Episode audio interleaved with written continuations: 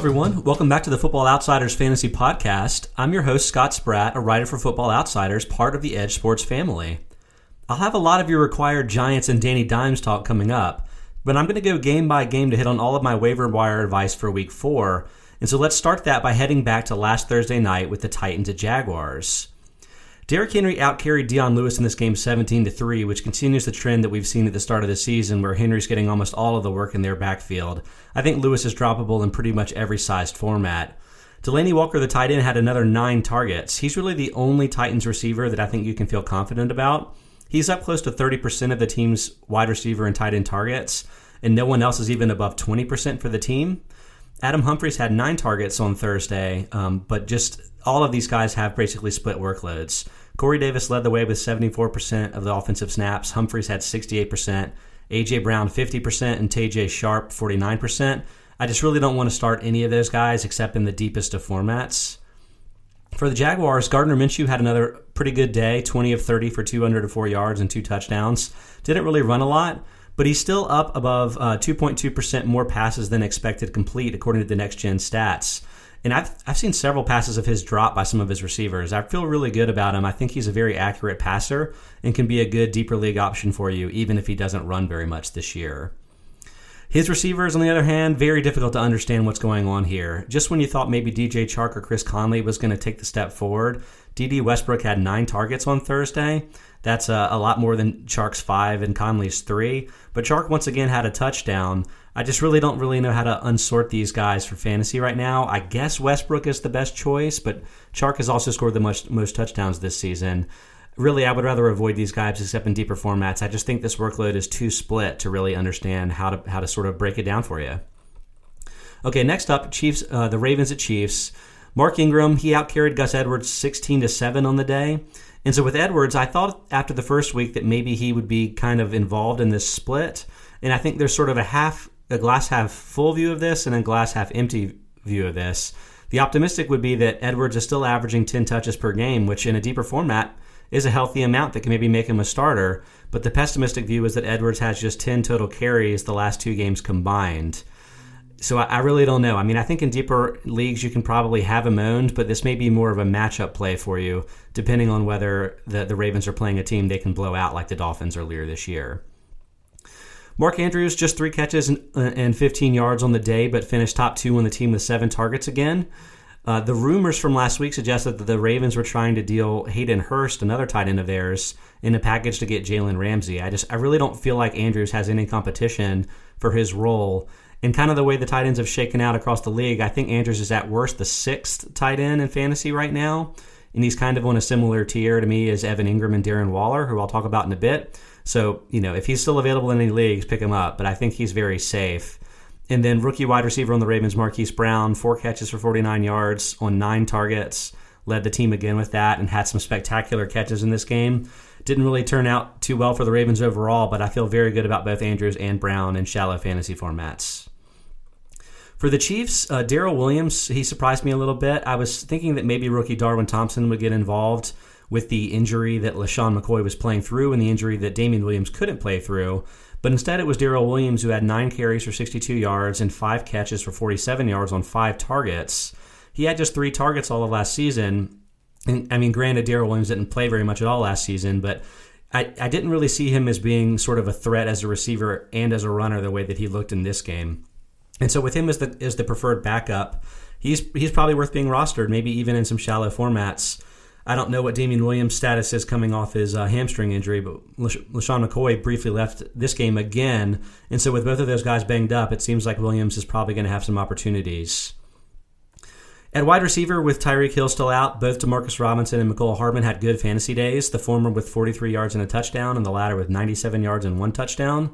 That was only on four and five targets though, so I still kind of feel reluctant to to advise you to use these guys.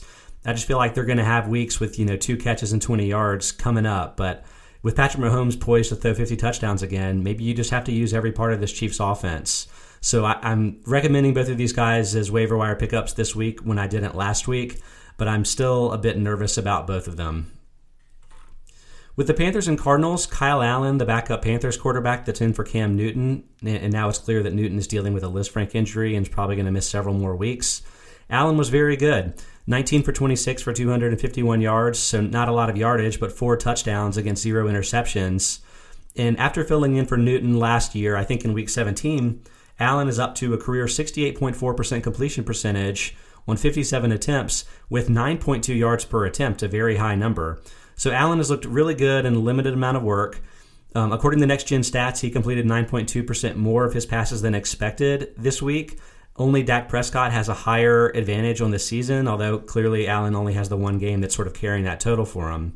I wouldn't get too carried away with this. I mean, the Cardinals, I think, are a pretty good matchup for quarterbacks. Without Patrick Peterson, who they haven't had this season, they allowed 385 yards and three touchdowns to Matthew Stafford in week one, and 272 passing yards and two touchdowns to Lamar Jackson, who also ran all over them in week two. So I think this just may be a very easy matchup. But Allen looks like a very accurate passer to me and has good arm strength, so I think he'll be fine, and he'll definitely be good enough to buoy the other Carolina Panthers skill position players in fantasy, which may be really what you're after in your shallower formats. In particular, with Greg Olsen, six catches for 75 yards and two touchdowns in this game on seven targets. That was tied for the lead on the team. And he's up to 28.2% of the Panthers' wide receiver and tight end targets. And that's the sixth highest rate of those targets for all tight ends in football. I think he's a little bit behind the, the Darren Wallers of the world and the Mark Andrews of the world, but he's safely in the top 10 again at the position. He just has a little bit of extra fear for me because of the, the previous injuries the last few years and his age. Curtis Samuel had seven targets in this game compared to just two for DJ Moore, although Moore salvaged his fantasy day with a really cool long touchdown. But over the last couple of weeks, Samuel was, has um, has evened out that, that split in targets and is up to 24 for the season, just two behind DJ Moore at 26. So maybe this will be a little bit more even of a split than I expected. And if that's the case, both Samuel and DJ Moore should have value. Although I still read this as more as being closer to you know, like a low end wide receiver two or high end flex, whereas Samuel's maybe a low end flex. But by all means, pick up Samuel because he's a very explosive player. For the Cardinals, Kyler Murray, 30 for 43 and 173 in the air with two passing touchdowns and two picks. You know, not the greatest of days, but eight eight carries for 69 yards on the ground. He entered the game with just six carries and 17 yards rushing in the first two weeks. And I thought that maybe Murray wasn't going to be running the ball as much as we'd hoped for fantasy owners, but he looked explosive in this game, and this may have just been a comfort level thing getting adjusted to the NFL. If he's going to run like that, and given that he's already leading the league in pass attempts and, and a high and a heavy passing volume offense, Murray can maybe be a quarterback one for you in your shallower formats throughout the year. And he's definitely going to do enough to, to buoy Christian Kirk in fantasy. Kirk had another nice day with 10 catches and 59 yards on 12 targets, which led the team. And he's now tied for fourth in the NFL with 32 targets on this season. With as many passes as Murray is throwing in this offense, I think Kirk is going to be a pretty good fantasy value for you in shallow formats. That being said, I'm I'm reluctant to rely on KeeSean Johnson, the guy that maybe is kind of the third receiver, but probably isn't. He had three catches for 13 yards on four targets this week. Michael Crabtree barely played in the game and was subsequently released, but I don't think that's going to open the door for Johnson as much as we'd hope. Johnson played just 48% of the snaps in this game compared to 96% for Damiere Byrd, the deep threat. And Byrd's not going to have fantasy value because he's kind of a, a long um, one trick pony, so to speak, as a deep threat. But I think he may prevent Johnson from being more heavily involved in this offense, making him a fantasy option in deeper leagues. Next up, Bengals at, at Bills. Andy Dalton, 20 for 36 for 249, a touchdown and two picks in Buffalo. Not a great fantasy day, but 249 yards against Buffalo in Buffalo with bad weather. It's actually a pretty pretty good performance in terms of volume, and he's still averaging 326 yards passing per game on the season at a decent clip of 7.6 yards per attempt. So I think the real key to his improvements this year from a fantasy perspective are getting rid of the ball more quickly He's got just 2.52 second average time to throw this year compared to 2.61 last year under Marvin Lewis. So that may be a, change that Zac Taylor has sort of implemented, and it seems to be working for Dalton. And from a fantasy perspective, even though he hasn't been tremendously efficient, completing just 5.6% fewer passes than expected, that might also have something to do with the fact that his skill talent isn't really what it needs to be. But hey, AJ Green's coming back in a few weeks.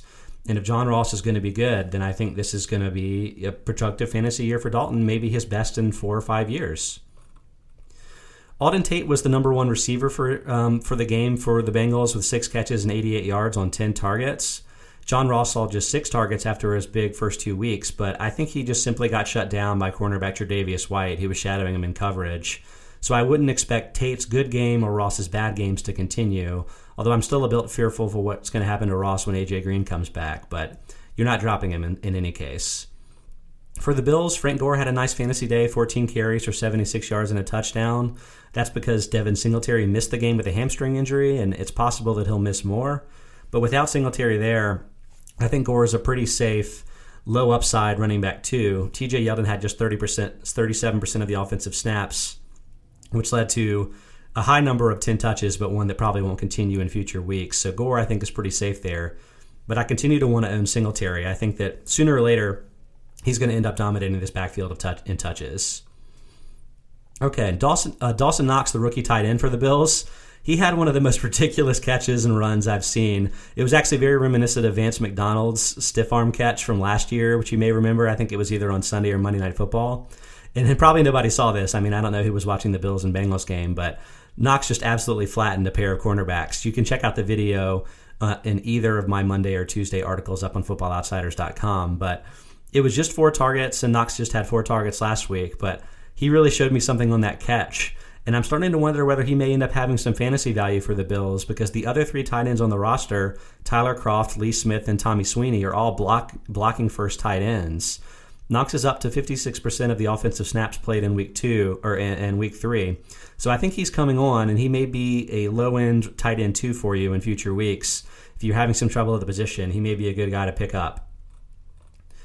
Uh, meanwhile, Cole Beasley, eight catches on 10 targets this week. Um, I, have kind of been reading John Brown as the clear number one uh, option for the Bills and for Josh Allen, but Beasley has actually bridged that gap too, and both of them now have 23 targets for the season. No other Bill has 10. So these are the two wide receivers to own right now for the Bills. But Beasley, I think, probably can be owned, especially in your deeper formats, and he's barely owned anywhere. So you can grab him if you need some help in, a, in your leagues. He won't be as good as Brown, but in a PPR league, he could be an option for you. Dolphins at Cowboys. Uh, Josh Rosen got this start. Um, not the best fantasy day, 18 of 39 for 200 yards. Um, but, you know, did enough to, I think, buoy some of his skill position players, maybe in fantasy, and specifically Preston Williams, the, the undrafted rookie receiver. Another nice day, four catches for 68 yards, and led the team with 12 targets. I don't think he's fully to blame for, for the lack of um, completion rate on the throws to him. But, you know, he's a big receiver, is a guy that could be a red zone threat, nearly scored a touchdown in this game took three steps with the ball, but then lost it at the back of the end zone and they ruled it incomplete. I think this is a guy that actually may be startable for you even in shallower formats later this season. Um, he played 96% of the snaps in this game along with, with DeVante Parker. And he actually has a higher um, percentage of the team's wide receiver and tight end targets than, than even Parker. And has the third most targets among rookie receivers in the league with 23, behind just Marquise Brown and Terry McLaurin. So, again, this is a guy that I think you can maybe use and even in deep leagues, he's widely unowned. So grab him there. I think you're going to be pleasantly surprised getting a little fantasy value from the Dolphins. That said, I think tight end uh, Mike Gesicki, you can go ahead and drop him in all of your formats. Just three catches for nine yards on three targets this week. He has just 20 yards receiving the last two games, just really isn't involved right now. And then for the Cowboys, we had um, rookie running back Tony Pollard. Um, he had a very nice day in fantasy, but only five of his 13 carries came with the game still within two scores whereas 15 of Ezekiel Elliott's 19 did. So I think this is a situation where Pollard got on the field in garbage time. And the Cowboys may have some future blowouts, but Pollard probably isn't more than a handcuff right now. He's looked great when he's carried the ball. He's got 27 DYAR and 14.5% DVOA, but Ezekiel Elliott has 94 DYAR and 42.4% DVOA. Elliott's tremendous, and so I think Pollard's just a backup, a handcuff for Elliott, but one of the more valuable handcuffs in, in the league. At wide receiver, I thought that maybe Randall Cobb would have a nice day with Michael Gallup out of the picture for a few weeks with a knee injury.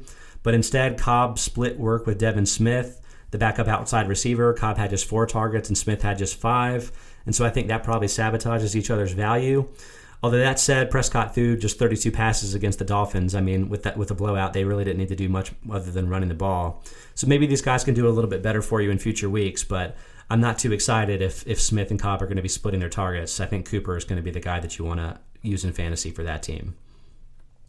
For the Broncos at Packers, uh, Phillip Lindsay outcarried Royce Freeman 21 to 15 and scored two touchdowns. He actually has had all five of the team's running back carries within five yards of the end zone. So Lindsay, I think there's no doubt, is the running back that you want to own for the Broncos first. But that said, Freeman was still involved in the passing game. He had five targets again this week, the same number as Lindsay. He had seven the week before, also the same as Lindsay. And so if you can just ignore the fact that Lindsay is putting up pretty big numbers, Freeman is averaging 12 carries and four targets per game through three games. That's a pretty healthy volume, even for shallow league consideration as a flex option. Freeman also has 25 DYAR on the ground. And so, given his involvement kind of in all facets except at the goal line, where I kind of would have expected him to do his most work, I think Freeman really will be a shadow league flex option for you. Grab him in your leagues if you need some help at the position. And then the Broncos' number two receiver, Courtland Sutton, continued to be heavily involved with five catches, 87 yards on eight targets. Um, he's the number two receiver for this team, but he is top 30 in the NFL with 23 targets through three games. And his 29.9% wide receiver and tight end target share is actually top 20 in the NFL among all receivers. So I think another stealthy guy that you can use there in your shallower formats. For the Packers, Aaron Rodgers, he's averaging just 216 passing yards per game this season. Not very good so far, but I think that's a lot of it is schedule related. They face three very difficult defenses so far, and so I'm optimistic things can improve for him there and improve for his skill position options. The big news probably for the Packers is that Jamaal Williams outcarried Aaron Jones 12 carries to 10. I kind of missed this last week, but apparently head coach Matt LaFleur had said that he wanted to even out the touches between those two guys in a press conference last week. And that's what happened in this game, and that's really bad news for Jones, who I thought was a pretty safe running back too. I just think Jones is a lot better player than Williams. He was much more efficient last year, and Jones has 24 DYAR this year compared to just negative 14 for Williams. But hey, if Williams is going to get half the workload, then Williams is going to be a, a, playable back in deeper formats. So pick him up in your deeper leagues. Just you know, I'm not sure that's going to continue to work for you the rest of the season, but for the time being, that's what LaFleur wants. He can do it. Meanwhile, Marquez Valdes Scantling continues to obviously be the number two wide receiver for the Packers six catches for 99 yards and a touchdown on 10 targets, which led the team this week. He played 88% of the offensive snaps compared to just 46% for Geronimo Allison. His 31% wide receiver and tight end target share is actually the most on the team, a little bit ahead of Davante Adams at 29.6%. No other Packer wide receiver or tight end is even at 12%. So Valdes Scantling is a very safe guy for the Packers, and I think is probably going to be a low end wide receiver two, high end flex option for you in shallow formats. Pivoting to the Falcons and Colts, Matt Ryan threw a couple of uh, strange passes again in this week. Uh, kind of had me a little bit nervous about him, but rallied in the second half and ended up with a very um, impressive 29 of 34 passing yard day for 304 yards and three touchdowns. Um, so he can maybe continue to buoy Julio Jones and the other uh, uh, passing options for the team. But the Falcons' running game is taking a little bit of a blow here with Ito Smith suffering a concussion. No third running back took a carry in this game, and Brian Hill has been act- inactive every week. So I don't really know who to recommend for you to pick up behind Devonta Freeman. I mean, maybe Qadree Ollison, but I have a feeling that we're going to find out too late for you to do anything. And then at that point, Smith will hopefully be back next week. So I think right now you're just going to rely on Devonta Freeman um, in week four. And Freeman looked a little bit better, averaging 5.5 yards per carry in this one. So maybe he is kind of getting back on track after a slow start to the season. Jacoby Brissett had a very nice day, completing 26 of 37 passes for 310 yards and two touchdowns. I wouldn't get overexcited about Brissett's day, though. It was a great matchup with Atlanta. Um, they increased passing touchdowns per attempt by 46%. And so heading into the week, the matchup improved Brissett from my number 16 true talent quarterback in fantasy to number seven for the week, which is kind of the ballpark of where he finished. So I would say that was a good matchup for Brissett. He'll have other days with good matchups too that you can use him, but don't spend a lot of FAAB money to grab him because I think he's going to be kind of a mid-tier quarterback two or worse probably for you in fantasy this year. The Colts did avoid, I think, a scare when T.Y. Hilton left this game after re-injuring his quad. I don't think he's expected to miss an extended time at this point, but keep an eye on the news later in this week to see if he ends up playing in week four. If he doesn't, I think it's going to be very difficult to know what to do with this offense because it's, again, a very strange workload split behind Hilton. Deon Cain, 56% of the offensive snaps, Parris Campbell, 45%, Zach Pascal, 44%, and Chester Rogers, 42%. So I would say good luck to you there to figure out who to start. Um, I would lean toward Parris Campbell if Hilton missed and I had to pick one guy because I think he's the most talented, but he's also the most inexperienced. So your uh, guess may be as good as mine there. For the Raiders at Vikings, Darren Waller, huge day, 13 catches, 134 yards on 14 targets. He's up to 34.1% wide receiver and tight end target share for the Raiders, and that's the highest of all tight ends across the NFL. I think he's definitely a top five option for you. I would say that after the big three tight ends of uh, Kelce, Ertz, and Kittle in some order, I think you're debating between Engram and, and Waller there at four and five, maybe just ahead of Mark Andrews. But those three guys are probably a tier. And that means that if Waller's still available in your leagues, go ahead and do whatever you can to grab him for your league. I think he can be a difference maker for you at the position.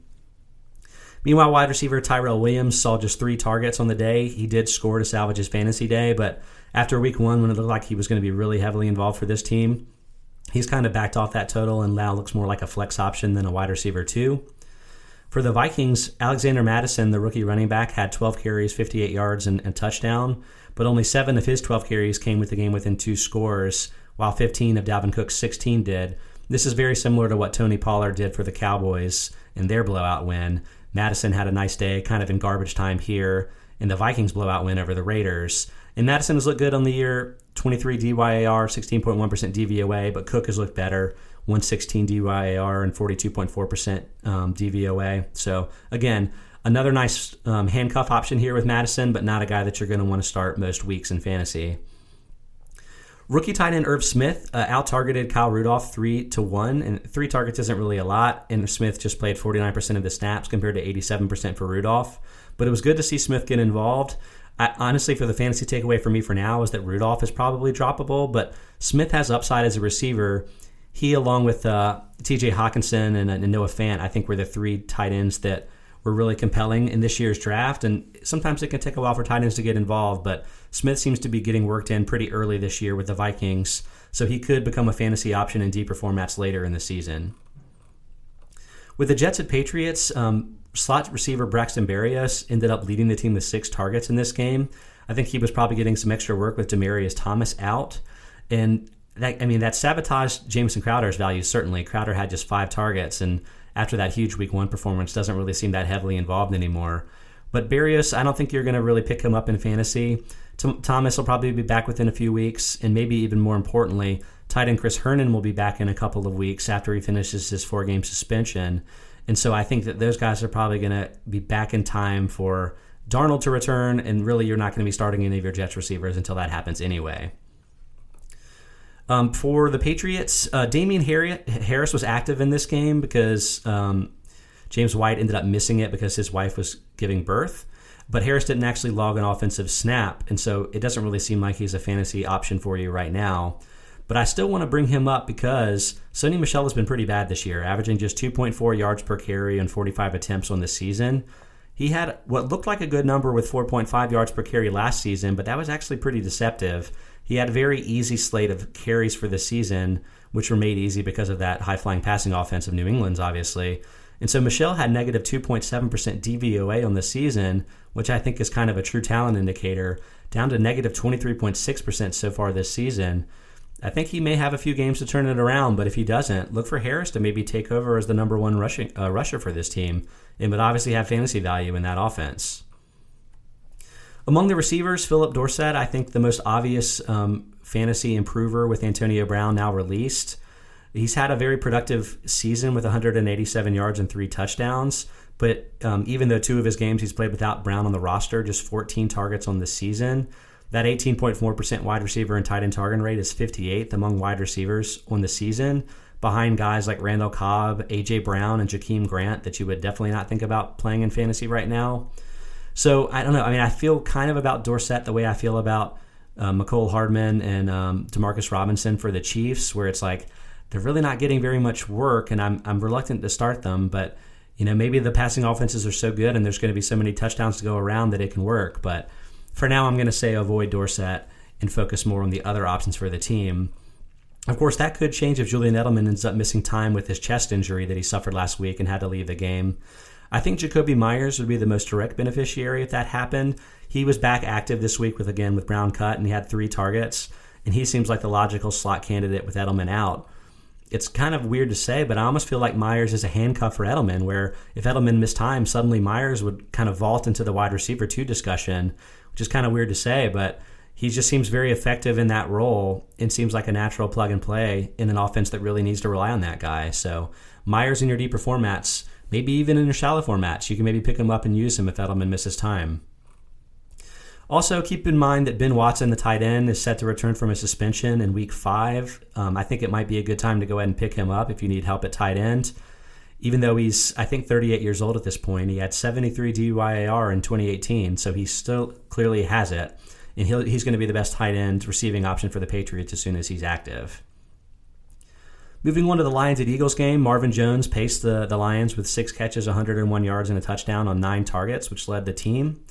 And that nearly doubled his seasonal total up to 19. But Jones is just tied with Danny Amendola for second on the team at 19, well behind Kenny Golladay with 27 targets.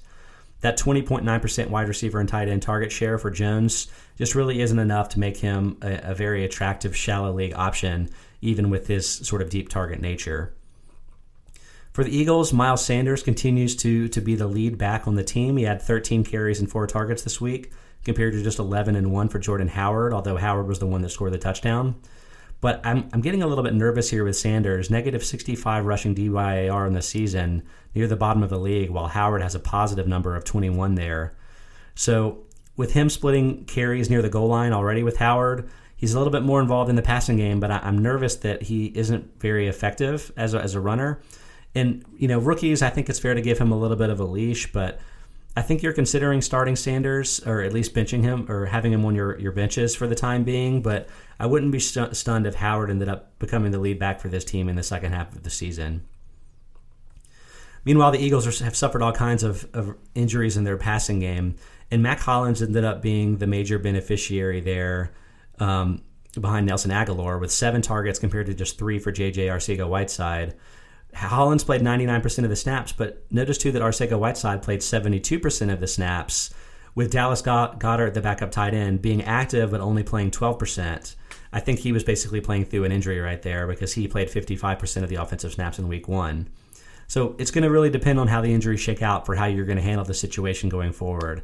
Alshon Jeffery may come back um, this week, but the Eagles also play on Thursday, so he may not have time to get fully healthy. And if he misses, I think Hollins is going to be your guy there.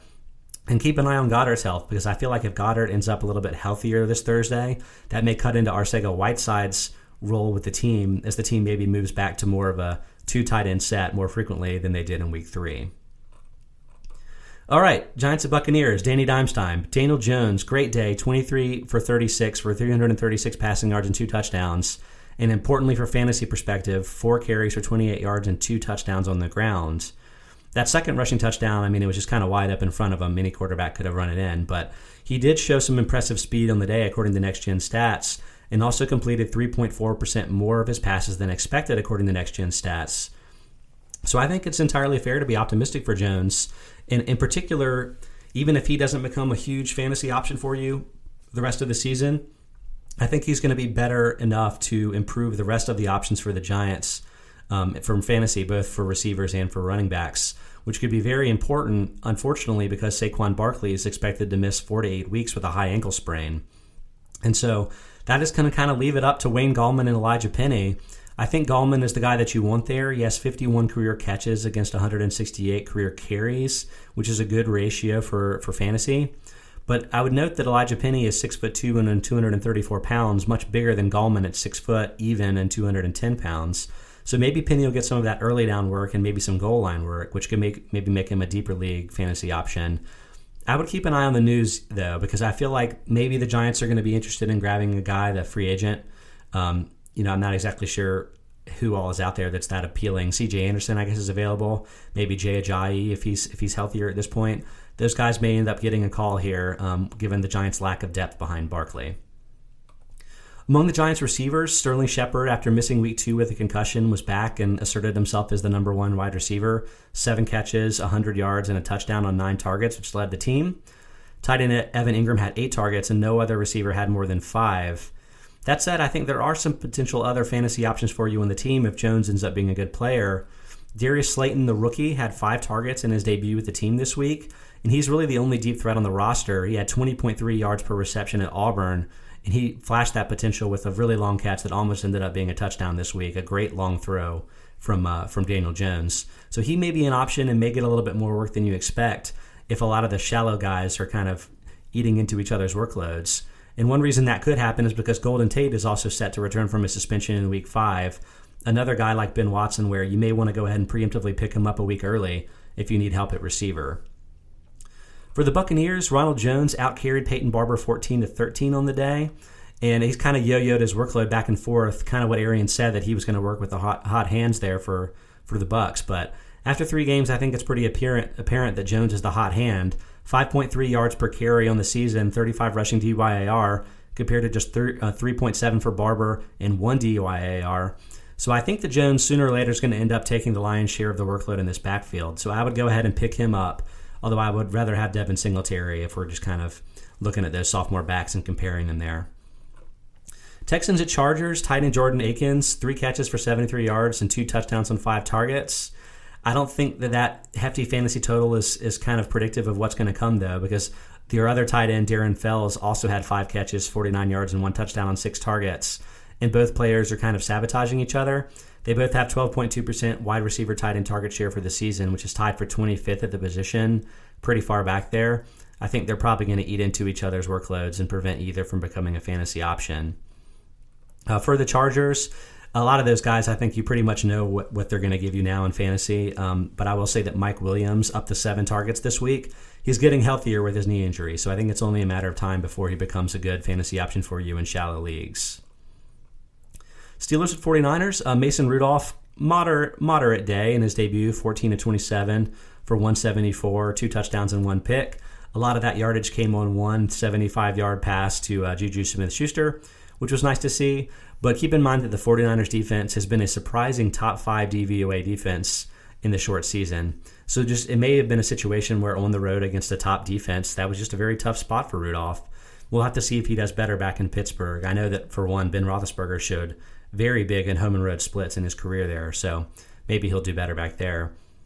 I think the good news for fantasy for the Steelers is that they ended up benching Donte Moncrief, a healthy and active, and didn't let Ryan Switzer play an offensive snap, which really tightened up the, the target splits among the, the remaining wide receivers. James Washington ended up playing 92% of the offensive snaps, and rookie Diontae Johnson 79%. And I think even without Roethlisberger, those guys can become fantasy relevant if they're going to be playing almost every play that way. So that there could now be three relevant fantasy wide receivers on a team that looked like it had distributed its workload too much before to make that happen. And then, unfortunately for the Steelers, Vance McDonald injured his shoulder this week, had to leave the game. The severity of that is unknown at this time, but it's possible that he'll miss several weeks. I don't really see any other tight ends on the roster that could maybe benefit from this. So maybe Switzer gets more involved. Um, but I think that you're probably just going to want to rely on the wide receivers and James Conner for the time being for your Steelers for fantasy purposes. For the 49ers, Jeff, Jeff Wilson really surprised me here with two more touchdowns. He had that work in garbage time in week two, but he was more involved this week throughout the game. And he's actually up to uh, five carries within five yards of the end zone for the season, just one for all the other 49ers running backs. So here's a guy that's probably getting that short yardage work for the team. And so that kind of makes him a Malcolm Brown kind of fantasy prospect for you, which in your deeper formats that could be relevant, especially in uh, in your standard non PPR formats. Deebo Samuel, I think, is clearly the number one wide receiver to, to own in fantasy for the 49ers, but that's actually not saying that much. It's just there's so much of a workload split here between all the guys that's probably just going to get more complicated when Jalen uh, Hurd returns healthy. So I think you're probably avoiding all of the 49ers receivers and just relying on Kittle in the passing game there. Saints at Seahawks, Teddy Bridgewater, 19 of 27 for 177 and two touchdowns. Not a huge day, but a tough day on the road in Seattle with a little bit of rain involved. The good news for Bridgewater is that Taysom Hill didn't throw a pass, so Bridgewater looks like a safe option for you in that sense. Uh, for the Seahawks, Rashad Penny missed this game after suffering a hamstring injury in Friday's practice. I think that's probably the biggest reason why CJ Prosise had five targets. He had just three combined in weeks one and two. So I wouldn't race to go pick up Prosise. Penny, I think, is the handcuff that you're going to want to have there for Chris Carson. Uh, Will Dissly, though, another nice day. Six catches for 62 yards and a touchdown on seven targets. He now has five touchdowns in six career healthy games, so that's obviously really good, and that's going to buoy his fantasy value. but also from a consistency standpoint, he's up to 17.5% of the Seahawks wide receiver and tight end target share. That's 12th best among all tight ends in football. I think Dissly's actually a top 10 tight end now, which I didn't really see that coming necessarily at the start of the season, but he's been a featured part of the Seahawks passing game. Okay, moving along to the Sunday night game, Rams at Browns. Todd Gurley outcarried Malcolm Brown 14 to 3. So even though Brown, uh, even though Gurley didn't have much of a fantasy day to speak of, it seems like he's clearly back as the lead back there um, for the Rams. And then Nick Chubb, I mean, I know he's kind of an RB1 in everyone's consideration. I just wanted to point out seven targets on the day. None of the other running backs had one, so he's obviously a running back one. It's going to be probably very valuable until Kareem Hunt returns in week nine, and at which case I don't really know what's going to happen at that point. Uh, Damion Ratley had five targets in relief of an injured Rashard Higgins there. I'm not sure you want either of those guys. Keep in mind that Antonio Callaway is set to return from his suspension in week five, so maybe in your deeper formats, Callaway will have some fantasy value, but I think it's probably mostly going to be Odell Beckham with a little bit of Jarvis Landry there for that team. And then finally, your Monday night game, Bears at Redskins. Mitchell Trubisky, 25 of 31 for 231, three touchdowns, one interception, impressive 7.5 yards per attempt. Yeah, I guess it really helps to get a much easier defense to play. I mean, uh, I think it's kind of been overstated how, how bad he's looked on offense so far this season anyway. He's completing 2.3% fewer passes than expected according to the next gen stats. That's better than Baker Mayfield at 3.2% deficit, better than Jared Goff at 4.8%, better than Carson Wentz at 4.4%, although I think Nelson Agholor dropped probably all those. So um, I think Trubisky is actually fine for you in fantasy, in particular because of the running that he provides, even though he won't be a great passer necessarily. Uh, David Montgomery continues to dominate the, the Bears' backfield in touches. Um, so, and there's not really much to say there in fantasy. He's owned everywhere. Four more carries for Cordarrelle Patterson, though. That was cool to see. I think he's actually really, really good, although I don't think he's going to have much of a workload for fantasy purposes. Uh, Taylor Gabriel actually caught all three of Trubisky's touchdown passes and had six total catches for 75 yards on the day. The seven targets he had were tied for the most on the team with Allen Robinson, but for the season, he's barely above half of the target share 20.3% wide receiver tight end target share for Gabriel versus 39.1% for Robinson. Robinson, obviously, the guy you want there. Gabriel at just 5'7 and 168 pounds he has just 13 career touchdowns, even counting the three from this game on 208 career receptions. I just don't really think he's going to be a fantasy option for you. For the Redskins, Terry McLaurin, another nice day, six catches for 70 yards and a touchdown on eight targets. It was a little bit less work than Paul Richardson in this game, although he's out targeted Richardson 24 to 19 on the season. In his 27.0 wide receiver and tight end target share, easily leads the team, and he's the seven, second most targeted rookie wide receiver on the season behind only Marquise Brown. I think he's usable for you in your shallow formats. And if you want to go a little bit deeper, I think Trey Quinn, the slot receiver for the Redskins, could be an option for you. Uh, he's been heavily involved out of the slot so far this season, and that could continue if Jordan Reed ends up being unable to return to play. Quinn's at 22.5% wide receiver and tight end target share for the season, and that's 45th most among wide receivers. That's probably ballpark what his value is in PPR formats. And then finally for the Redskins, Chris Thompson. Uh, I think the matchup probably dictated the fact that he outproduced Adrian Peterson in this game. But for your PPR format players out there, 23 targets for Thompson so far this season, tied for the most among all running backs with Le'Veon Bell. Isn't going to have the workload of, of, you know running backs like Bell that with some size, but Thompson had a top 30 PPR season in 2016, and he seems like he is on track to do that again this season. Okay, that's going to do it for this week's episode or this Tuesday's episode of the Football Outsiders Fantasy Podcast. Thanks so much for listening. Catch me again in a couple days, and I'll hit all of your start and sit choices for Week Five, just or uh, for Week Four. Just running all through this fantasy season. Thanks so much. Talk to you soon.